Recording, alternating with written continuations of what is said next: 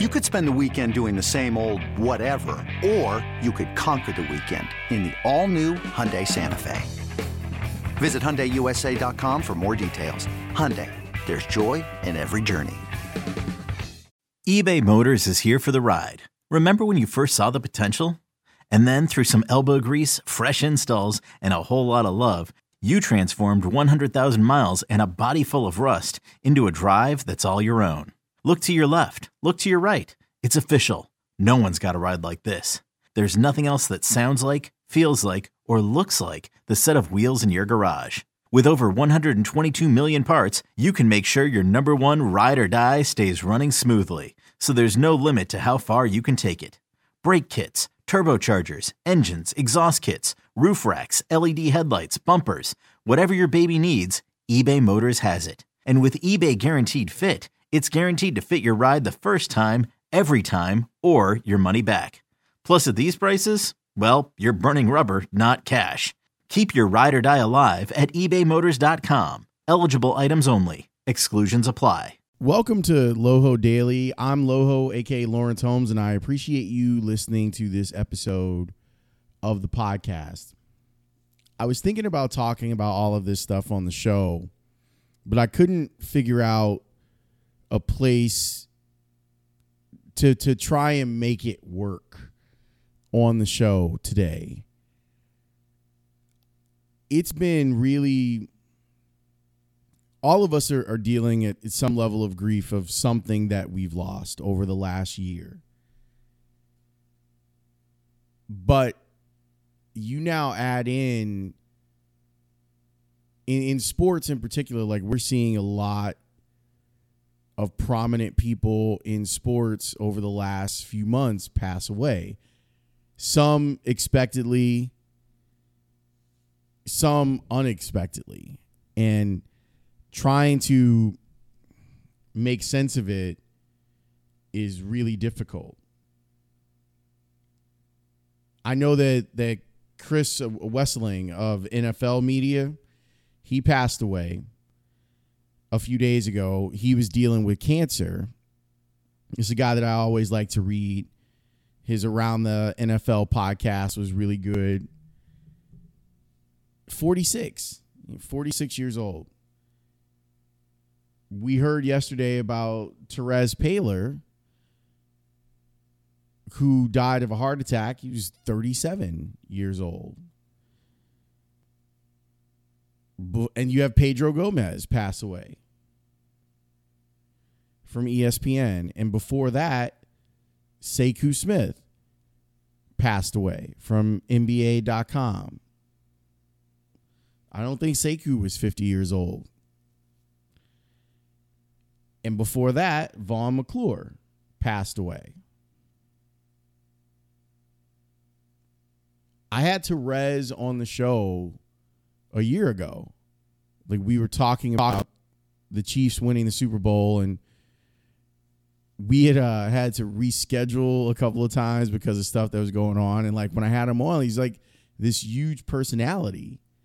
And we had a lot of fun talking and we kind of promised to talk again if if the need arise, if I was there was something I wanted to do in in Kansas City.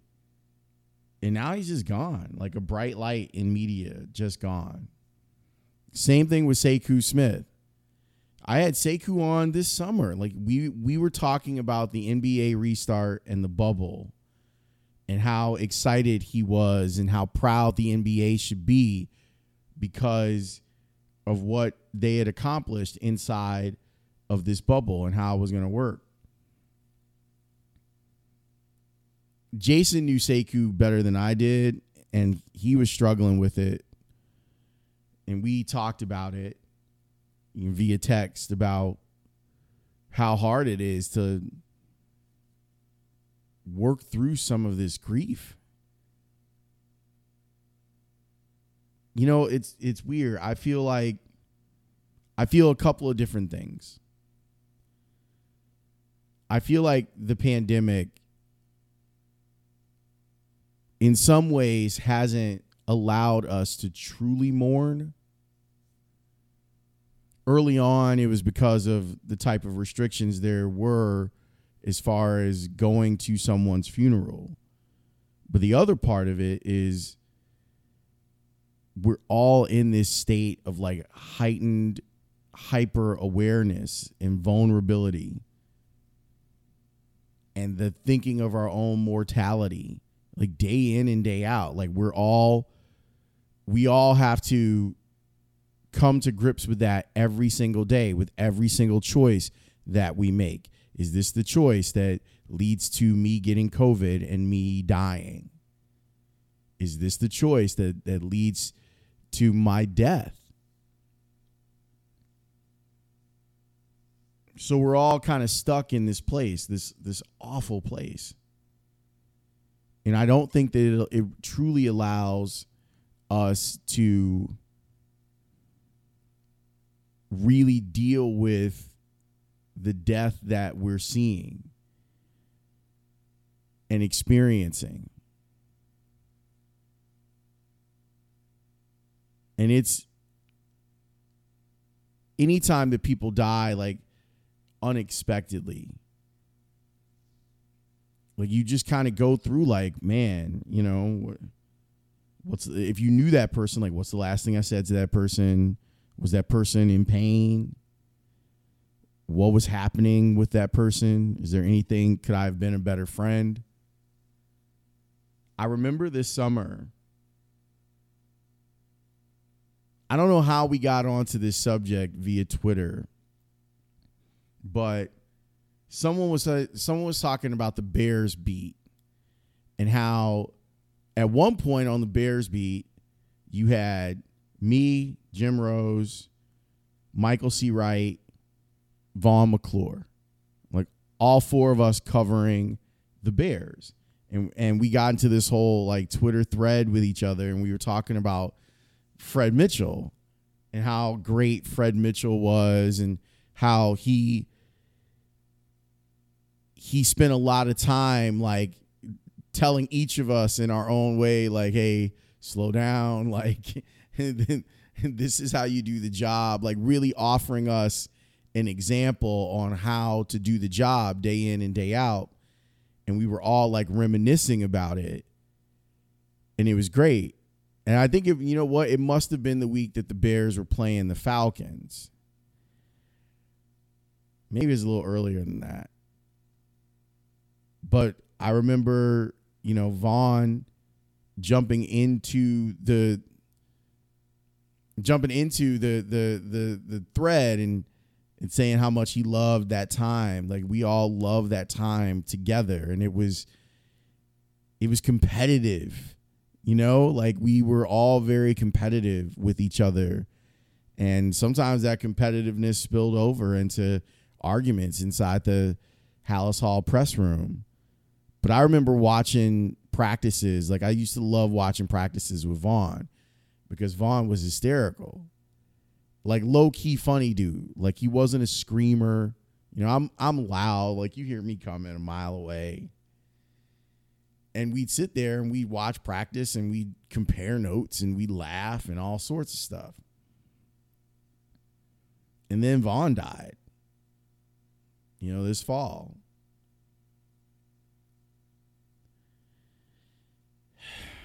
it's I'm not sure what to do with any of it.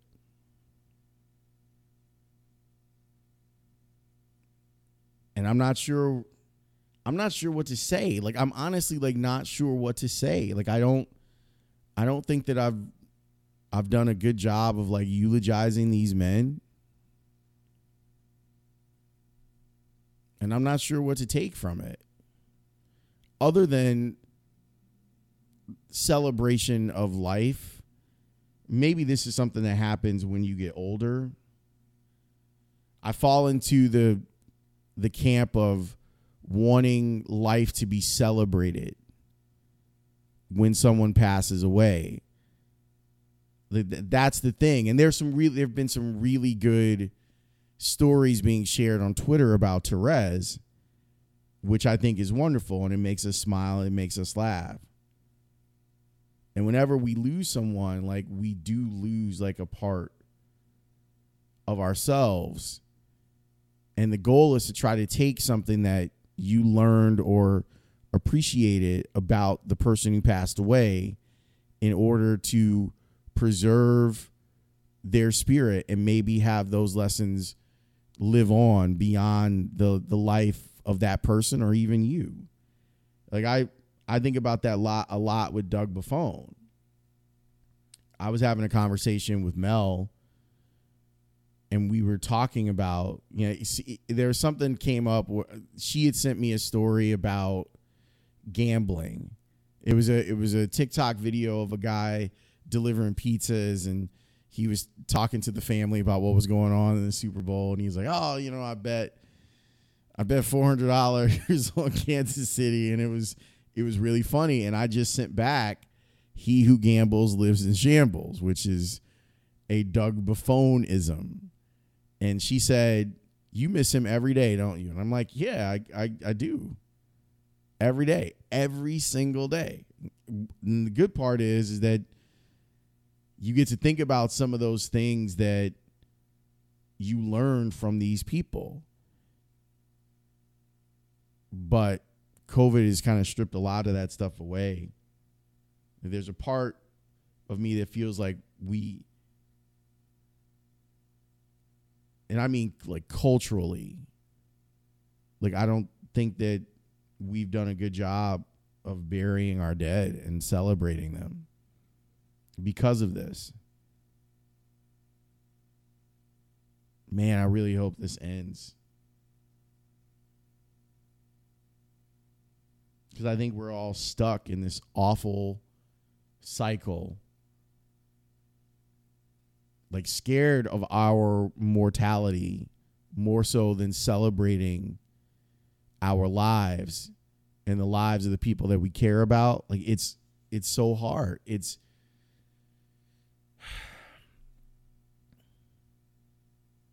they're also like the sense of community is really difficult right now too. Like it's you can't lean on the people that you ordinarily lean on because of this. Like physically like lean on. I i was talking to a friend of mine who i i actually saw. I actually saw this friend during the summer like outside mask on socially distant like all that stuff. We were hanging out in the quad at northwestern and i was talking even then like i I miss hugs. Like I I miss like dapping up Tony and giving him a half hug or dapping up Herb if I haven't seen him in a while or, or Campy or whomever, you know? And I think about you think about like the lives that are impacted by these people passing away, whether it's Chris or Vaughn or Sekou or Pedro or Terez. Like it's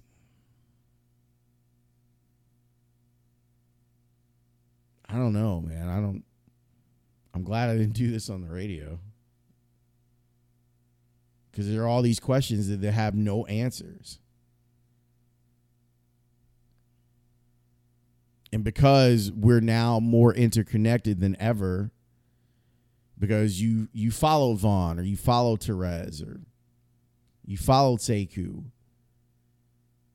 you, like you feel like you know them. And then their death happens, and then we kind of find ourselves continuing to scroll and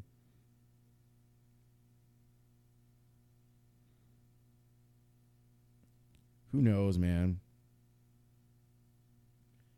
I just know that all of this is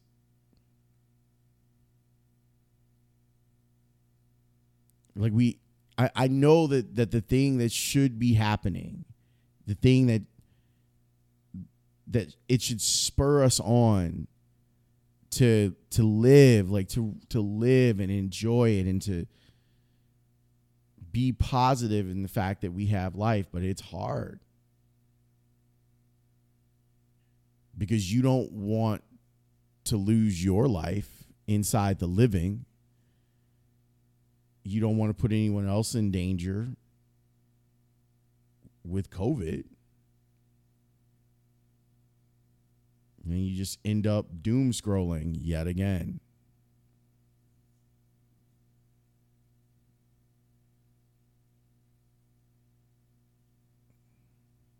I don't really have a great way to wrap this episode up. It's just something that's been weighing really heavily on me. Like you, you hear this news and you're like, what? Like, what do you mean Terez died? How?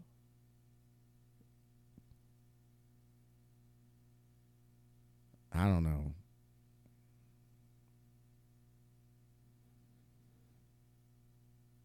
Like when Vaughn died, I I just sat there in disbelief.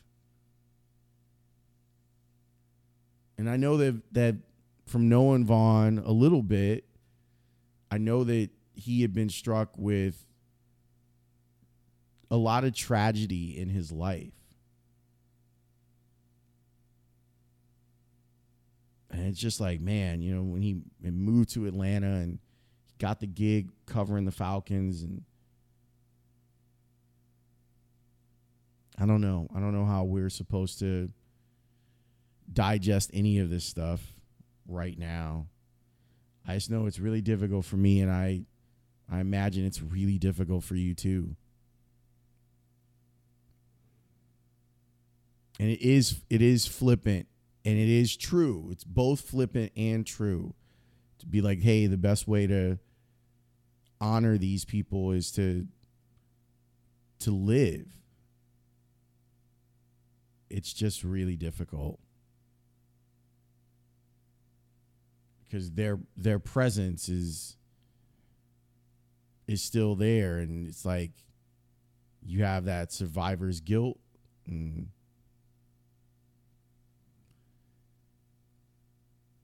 I don't know what we do or where we go. I just know I, I wish that this part of this journey that we're all on was over so that we can properly mourn our dead in a way that they deserve.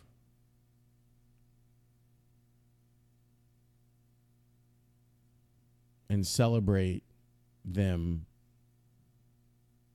the way that they deserve.